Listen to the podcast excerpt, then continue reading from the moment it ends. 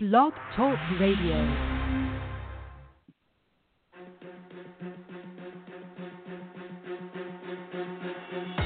Welcome to Handling Today's Consumers in Real Estate with your host, Evan Russell, broker owner of ERA Russell Realty Group. He is a 10 year licensed broker who has successfully coached and trained over 500 agents and turned his independent brokerage into a $50 million company before joining one of the top real estate franchises, ERA. Evan delivers his real world real estate experience to you, the real estate agent. You can follow Evan on the Twitter feed at Work with Evan using hashtag AskEvan for all your questions, concerns, comments, ideas, or anything else real estate related.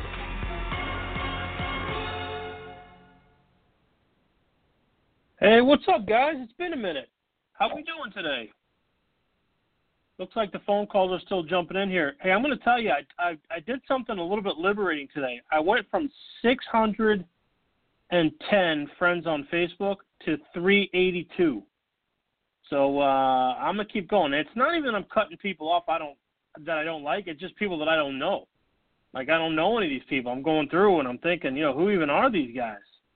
So uh, it's a good project. You should go through it because it also gives you an opportunity to think, oh yeah, I haven't talked to that guy in a minute, or yeah, oh yeah, I wonder how he's doing, oh yeah, I wonder how that guy's doing, and gives you kind of a uh, a refresh of kind of maybe going through your your sphere of influence, your Rolodex, your database, uh, that sort of thing by kind of going through there and kind of seeing who's in there and thinking, oh yeah, I haven't spoken to that guy, or oh yeah, I haven't spoken to that guy, or I wonder how he's doing, or whatever. So it's good kind of refresher and and clean out the people that you don't really have any idea who they are that you just kind of pick up along the way. Uh, which some of these guys have 18, 1900 friends. I mean, the Facebook algorithm won't let you see that. Uh, you know, one person I saw has 2,800 friends. I mean, geez, you're not going to get much accomplished with that. Facebook turned into just total self promotion. I want as many people to like me so that they can see my stuff. Uh, you know, when I post it, and I don't really give a crap about their stuff. So, so I'm to give you. Uh, I'm to a little longer today. So settle in. I'm to tell you just a couple, three stories, um, four stories maybe, on what's uh, on on my real estate doings. I think it's important for a real estate coach, broker, manager, leader, whatever you you tag me as to not only uh, understand the real estate business, but also to be engaged in it so that I can understand the challenges and the troubles that you guys have on the street and have kind of a hands on approach and a, a relatively uh, recent experience and know what the buyers are saying and know what the sellers are saying. So uh, I've actually got four things on the plate right now, one way or the other. Uh, I'm going to go through each one of them because they've all been kind of interesting over the last week and I want you just to hear kind of my story in real estate, what I, what we've been doing, Carol and I have been doing, um, Nicole and I have been doing, Molly and I have been doing, um, and then of course the integration with uh, with Rick Digger and the lead flow. But let me let me just give you uh, you know number one, okay? We're gonna go with the easiest to the hardest. We're gonna I don't know if you want to take notes. Kind of fun to take notes. The first one we're to talk about is Chestnut Street, uh, or we'll just call it North Reading. The second one we're to talk about is um, uh, Framingham. Uh, the third one we're going to talk about is Boxford. The fourth one we're going to talk about is um, Groveland. All right? So we're going to go in that order. So I, I, met with a couple. So let's just start with with Chestnut. I met with a couple in in uh, just in November. Uh, they called. We I, I actually met with them uh, Thanksgiving week. You know they have a house to go to in in the Carolinas. They're building. They actually bought the model house, so it's not quite ready yet. So we had a good conversation uh, in December. Uh, they circled back in January. You know, we decided that we'd wait a minute. Uh, we we went ahead and uh, and let the Easter holiday go through. Took our time, made some good pictures, created the best possible marketing platform we could. Uh, we launched it on a uh, you know on a Tuesday or when, uh, basically the Monday after Easter, I believe. And we had a you know a person come in, the very first person. Even when I was showing another agent just in the office previewing the place, uh, the buyer came in right away, big price point, 680, and uh, you know, and locked it down the very first person. Now, some people would say, why didn't you have the open house? Why didn't you let the week go through showings? Uh, why didn't you, you know, let the market, you know, kind of go, uh, you know, let the market dictate kind of where you're at? Why would you take the very first offer? Well, my theory is kind of this, and this kind of goes into my teaching on on this property. The sellers don't necessarily price the house to have a bidding war, right? They price the house at the maximum they want to price it for, right? And if they get that money, they should be happy. That should be the answer. So let's let's let's finish that. Then I'm actually going to bring in a piece of land that I worked with on the weekend. So the first person comes in, they they take the house off the market, and I get a little I don't want to say criticism, but I get a little questioning within within our team here. Why didn't you let it go through the open house? Why didn't you you know have a bunch of buyers go through? And I'm thinking to myself, why would I not just take the bird in the hand at the price they wanted to sit around through the weekend, have a bunch of unqualified people, nosy neighbors, dirty sneakers, other agents come in just to get into just to get a, you know an offer that's going to be satisfactory to them. Why would why would we hold that? If the per, first person comes through and says I'll take it, you don't then say, well, gee, let's see if we can get higher for it, right? That's not that's not good business. If you put you know if you put something on sale, and someone comes in and buys it, they don't say, well, geez, they're buying pretty quick. We should raise the price, right? Although some people probably think they should do that. Apple over the years has certainly done that. They've gone from two hundred dollars a phone to twelve hundred, right? So then you take that philosophy. So we lock that place down. Um, you know, example one: Why didn't you let it hit the market? Why didn't you do the open house? So why didn't you do all all offers on on Tuesday at six? Why didn't you go down that road? Well, because we got what we wanted right away. So why would we be greedy and why would we be nasty to the buyer? Say, you know what, you showed up right away, you gave us what we're looking for, but you know we're going to hold out and try to get better, right? That doesn't sit well. That's not good negotiating tactics. And if the sellers are good with the with the offer they got, then take it. So I dealt with a piece of land on the weekend. My developer called me. I just remember this one. De- developer called me.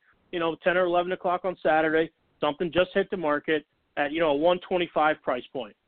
And I said, okay, let's write it up. We wrote up at 126, and we wrote that up, uh, you know, at about I don't know 11:30 or 12 or so and we put a five o'clock deadline on it, which is reasonable. It's tight for Saturday, right? Five o'clock deadline on a Saturday, you know, kind of tight, kind of aggressive.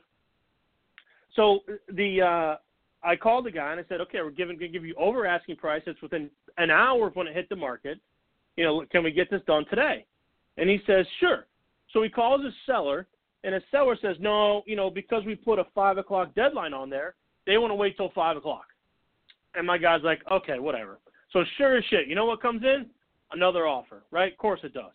So then we we we counter back, you know, a little bit, and uh, we end up losing it just for you know a very short amount of money over what we put over at at at seven o'clock at night. So if the seller wanted more than 125, why didn't he put it up at 125? Now I understand you you try to do the best for your seller, but in in the coaching aspect of things, why would you not price the house at the most aggressive point that you could, right? Because here, even at 125, if you wanted to start a bidding war on that land, he took it off the market at 7 o'clock on a Saturday. So it's not like he let it sit for a week, right? Let people do their diligence, let people drive by. He took it off the market right away for only a few thousand more than what the guy asked for, right? Only because two offers came in Saturday morning. We had two aggressive investors. But it seems kind of funny to me that if you put a price, a house, uh, excuse me, if you put a, a piece of property on the market at a particular price, you're ultimately thinking, oh, gee, maybe we'll get a bidding war and get more than we want. Well, if what you put on the market for is not the price you want, then why not? Now, in the case of, of North Reading, in the case of Chestnut, you know, you, you, you put it at the top of the market, but you always got to be aware of the appraisal, right? You certainly don't want to get a higher price and have the appraisal come in south. That's not going to do any good for us, right? Okay, so let's move down. Let's move down to Framingham. Okay, Framingham is a townhome. Townhome uh, in that particular development. Uh, the days on market on that townhome are about five, six, or seven. They've gone very quick. Let's say less than ten. All right, we have some, we have some high comps. We have some low comps. So what do we do? We price it the highest we possibly can. Right? We always want to shoot for the moon with a seller. We don't want to lowball and say, yeah, put it at 300. I'll sell in a day. No, let's put it at 330 and see if it takes a week because it's worth that 20 or 30 or 40,000 bucks to take a little bit extra time. So the first open house comes and goes. The first month come and go. We get a bunch of showings, bunch of kind of you know whatever feedback. Uh, then we do a little bit of a price du- reduction. The second month comes and goes. The third month comes and goes. So we're sitting here at 90 days with this townhome, which, you know, okay, need a little bit of wallpaper, need a little bit of updating, no doubt about it. It wasn't by, it was no means, uh, you know, new construction. Uh, it's very good shape, just a little bit dated on the inside. So you, so the coaching piece comes in. How do you talk to a seller that's not drastically overpriced? He's not certainly underpriced, but not drastically overpriced. And how do you explain to them? sorry, man. Don't know why. Don't don't know why anybody's not offering. Don't know why people aren't coming through. Don't know why we've had or you know we've had a bunch of appointments and no offers. I don't I don't you know that's a difficult conversation to have. So what you need to do with a seller who doesn't sell right away is you have to be patient with them. They have to be patient with you, and you have to establish yourself good communication from the jump, so he doesn't come back and say, Evan, what the hell are you doing for me? You got to say, Mr. Seller, this is who came through today. Here's the feedback. This is who came through this week. You have to constantly be in communication with them and keep and keep you know assuring him that the home is in all the visible places it needs to be and is being marketed as aggressive as possible. And you have to do that by continuing to communicate with them. Having a house on the market for 90 something days in this market is tough.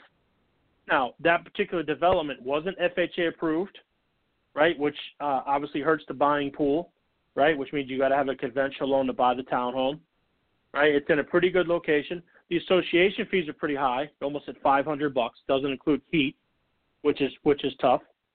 But sooner or later, like last week, we get a we get a ration of offers. We actually have three or four almost the same time, and they almost all were exactly the same. Right. So days on market does have a value and some truth to it right? The sun starts to come out, the snow starts to melt. You know, people get off of vacation or whatever they're doing, and then they they go back out. That's why they call it the spring market. There's certainly more, uh, uh, you know, people sticking their hand up saying I'm interested, than there were, you know, 65 days ago. And we proved that by a condo or a townhome that's sitting on the market for 90 some days. It gets four offers in a week, all almost identical. So of course we you know we picked the right one and we lock it down and that's under agreement. But we've had 85 days of kind of angst, like how come no one's coming? How you know you had 20 people through the open house. Why is nobody offering? If people don't like the wallpaper, we'll just offer, you know, in respect to the wallpaper, right? So you have the theory where it sells right away in the in the theory of North Reading. Then you've got the side where it sits for 90 something days. And as a good salesperson, as a good real estate agent, you have to know how to handle both. Right? Now, let's move up to Boxford. Boxford is a referral. We gave him a little bit of discount on the on the commission. He sent us some pictures. The pictures weren't were kind of grainy, so we we you know I ordered you know a professional picture to be done.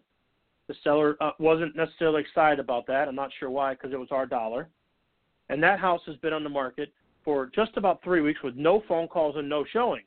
But guess what happens? I get an offer on the place. So I'm talking to our team and I said, Well, who's this offer from? And and we're like, Well, she's not on the sign sheet, so we're not sure. It's an offer that's sight unseen. Not only is it sight unseen, if you don't know what that means, that means they didn't even look at the property. They just saw it on the MLS, looked at the pictures, and made an offer. So not only did the offer come in, but the offer's contingent so I call my I call my seller and say, "Hey guys, you know I got an offer for you," and they're like, "What? No one even looked at the house." And I was like, "I know. I think they came through the open house, but come to find out, they didn't even look at the house at all." So not only that, but the offer's a hundred thousand dollars light, six fifty house, and we got a five twenty five offer on a person who's never seen the place.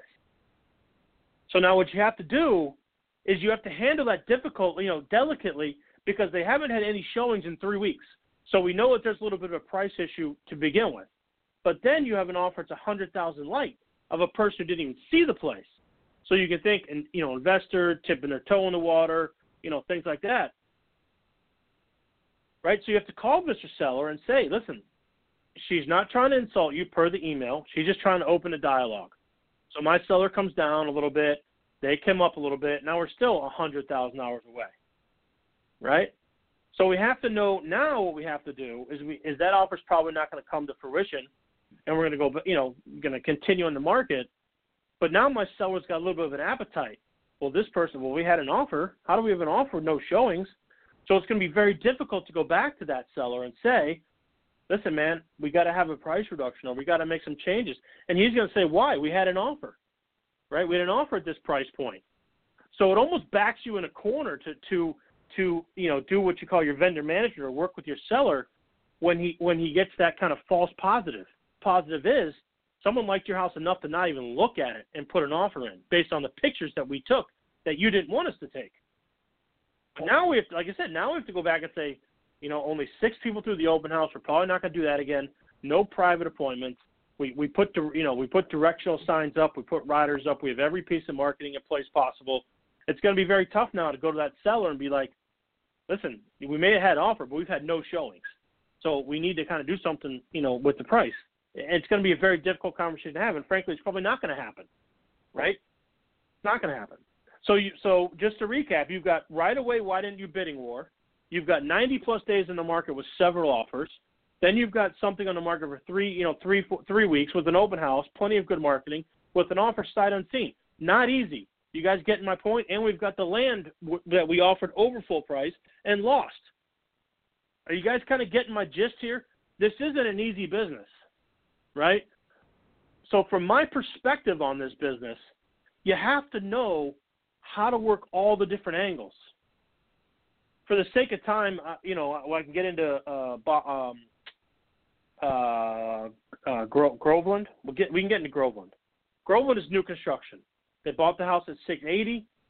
They decide they don't want to be there anymore. They want to sell the house for 740.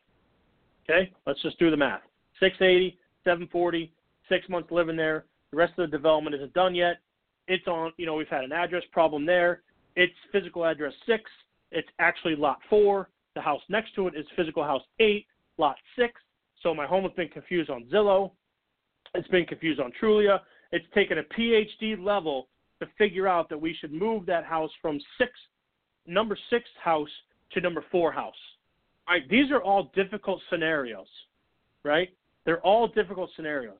But number one, as a broker, if I'm not going through those to keep my skills fresh, it's difficult to pass on knowledge to you, right? So in hindsight, right, we have to look at those at those scenarios. I guess not in hindsight, in present day sight, but in hindsight, we have to know how to handle those particular, you know, scenarios, those particular challenges, you know, those, those particular conversations that say your guys just bought the house at 680. How on earth do they think it's worth 740? You have to have those conversations that don't say, um, I don't know, that's just what they want for it. Right? That's not how it, that's not the right answer. Why is the condo in Framingham been on the market so long? The days on market are very low. Why has it been on the market 90 days? Right? You have to be able to answer those questions, right? Why should I drop the price if I got an offer? You have to be able to answer those questions. I have a buyer meeting tonight at 8 o'clock, right? First time home buyer, young couple, friends of mine. They're going to come in tonight, and I'm going to tell them, you're going to get outbid. You're going to get out home inspected, right? You're in a, you're in a very difficult price, and I'm going to say it the best way I can. You're in a very difficult price point. Okay, you're going to be in the three 350s up in Haverhill, Methuen area where the world is. It's going to be a nasty process, right? Because everybody's looking for housing up there, especially at that price point. So we're going to have the the the truth conversation tonight. You can't get discouraged. You got to have thick skin. You're not going to find your dream home, so to speak, because you're going to buy what's available that you like. So understand that. And I'm going to say that in a very polite way. But you have to know how to deliver that to a young couple without discouraging them. Right? You have to tell them right away, you're probably going to get outbid on a home or two, right? You're probably going to have to offer over asking, right? It has nothing to do with my commission or my ability to get a deal. It has to do with the volatility of that first time home buyer market in that price point, right? Now, the houses we've talked about with me, Chestnut was six, uh, Graham, uh, uh, Boxford and, and Groveland are both, you know, well over six. So we're not talking about first time home buyer here. Uh, three 50 down in Framingham is still kind of high for a condo down there, right? That's on the high side of condos. But the couple that we're going to take to to Haverhill Groveland, you know, they're going to they're going to they're going to run into some nastiness, right? They're going to run into some some some pieces of information that they're not going to like. right? They're going to be they're going to be asked to waive the home inspection. They're going to be asked to move their dates up. They're going to be asked to put more money in, in earnest deposit. They're going to be asked to do things they might not be un, they might be uncomfortable with. So what's the best way to get ahead of that? Explain it to them. This is what's going to happen during our journey. You're going to send me five properties to look at. We're only going to be able to get into three or four, and this is why. Right? There might be agents that'll show the house with us. There might be families that'll sit in the house when we walk through. There might be dogs. There might be dirty diapers. And when you get a home, when you get a house that you are uh, like, and we do win the bid, and you do, you know, get an accepted offer on there, you have to understand there's going to be home inspection issues. The inspectors are paid to find something wrong. You have to explain all that stuff. So you take all this and you and you and you say, "Oh, geez, Evan, sounds really difficult." This business, from my perspective, is difficult. It is hard. It is it it might not be difficult. It's in depth. There's a lot of layers to it, right? There's a lot of pieces to it. If it was easy, everybody would do it. If it was easy, everybody would sell 50 houses a year. It's not easy.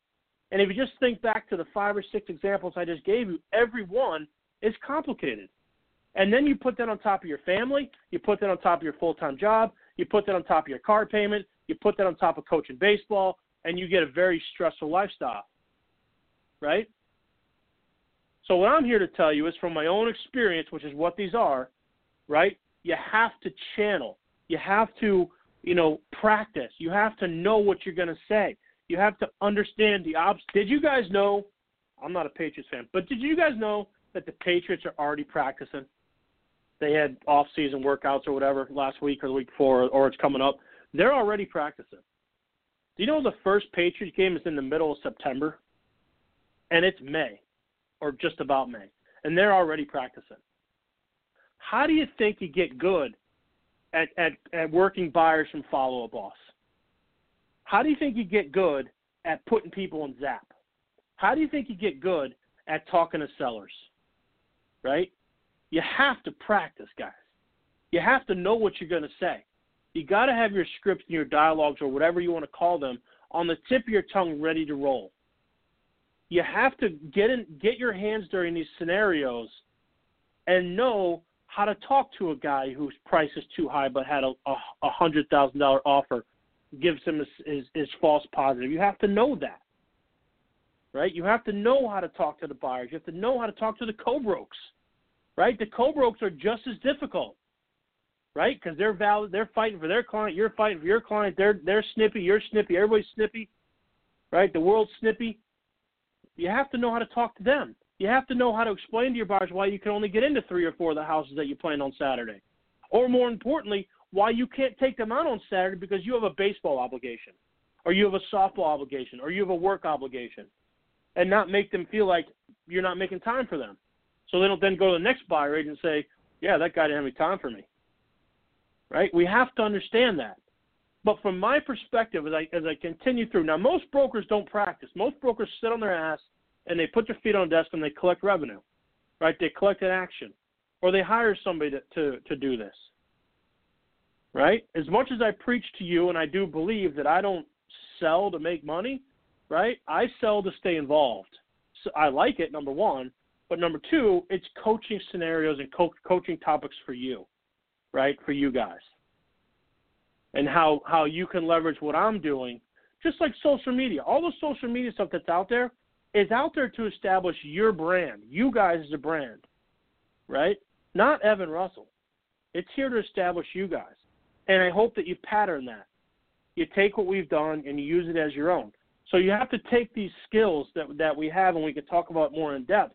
And we have to talk about, for example, I think we wrote an offer, you know, last week, a week before, that we offered some forty-five thousand dollars or something like that with the P&S deposit, right? We have to know why that's number one, not really how I won't say unacceptable. That's not really how it works. Number two, how that makes us look as clients, and number three, how that makes us look as agents, right? And we have to understand the perception of an offer that comes in that way, right? So those are all scenarios that that you know we learn through over time. But the only way you do it is to get your hands dirty is to make the phone call, send the emails, get on the Craigslist and reverse prospect. Right? My man on the Cape here is going to close four rentals this week. Four. You know where those rentals came from? He didn't get lucky. he hit up he hit up Craigslist just like he knows how to do, and has been doing it for the eight years we've been together. We've been friends together working together. It's just getting out there and understanding what works and what doesn't work. All right. So from my perspective, I don't usually go down this path, but from my perspective, this business is hard. It's hard when you do it 100% of your life. It's even harder when you do it 50% of your life. It's even harder when you do it 12%. It's difficult. But it can be done, but it's difficult. Everybody will tell you it's difficult. You're dealing with people, you're dealing with large sums of money, you're dealing with transactions that have many hands involved appraisers, lenders, attorneys, two attorneys, two brokers, blah, blah, blah, right? Brokers' assistants, brokers' teammates, brokers' friends, you know, all kinds of stuff, you know, happening. It's tough, but I'm also going to tell you from my perspective, and being away from it for a couple days, there's nothing more rewarding. There's nothing better than helping somebody close on a house. There's nothing better than telling a seller they got the price they want. There's nothing better than putting a deal together. There's nothing better than knowing that, that you're going to successfully reach the end of a particular journey or project, right? That's going to reward you. It's going to reward them. It's going to reward the co-broke. It's going to reward you, the seller, the co-broke, and the buyer, right? Everybody is in it to win it, right? Everybody wants to close the deal. Remember that. So when you're talking to these difficult people, they want to sell the house as much as you want to buy it. Believe me, right? We just have to, you know, understand that that we're dealing with all this stuff. In the case of of myself, we're dealing with all this stuff. Sometimes we get snippy. Sometimes things don't come across the right way. Sometimes text messages and emails don't come the way they need to come. Right? But we got to have thick skin and we got to get through it. This business is the best there is. All my eggs, not even all my eggs in the basket. I've thrown out all the other eggs, got a new basket, and put all eggs back in this basket. Right? So you gotta, you gotta, whatever. All right, guys. I, hope you enjoyed much longer today. Uh, I think almost at 27 minutes. So hope you guys found this helpful. Let me know. Shoot me a text if you like it. Uh, I'd love to get some feedback. Start getting some feedback from you guys. And uh, you got any questions? Let me know. Football as well. Have a great day, guys. Thank you for listening to Handling Today's Consumers in Real Estate with your host, Evan Russell.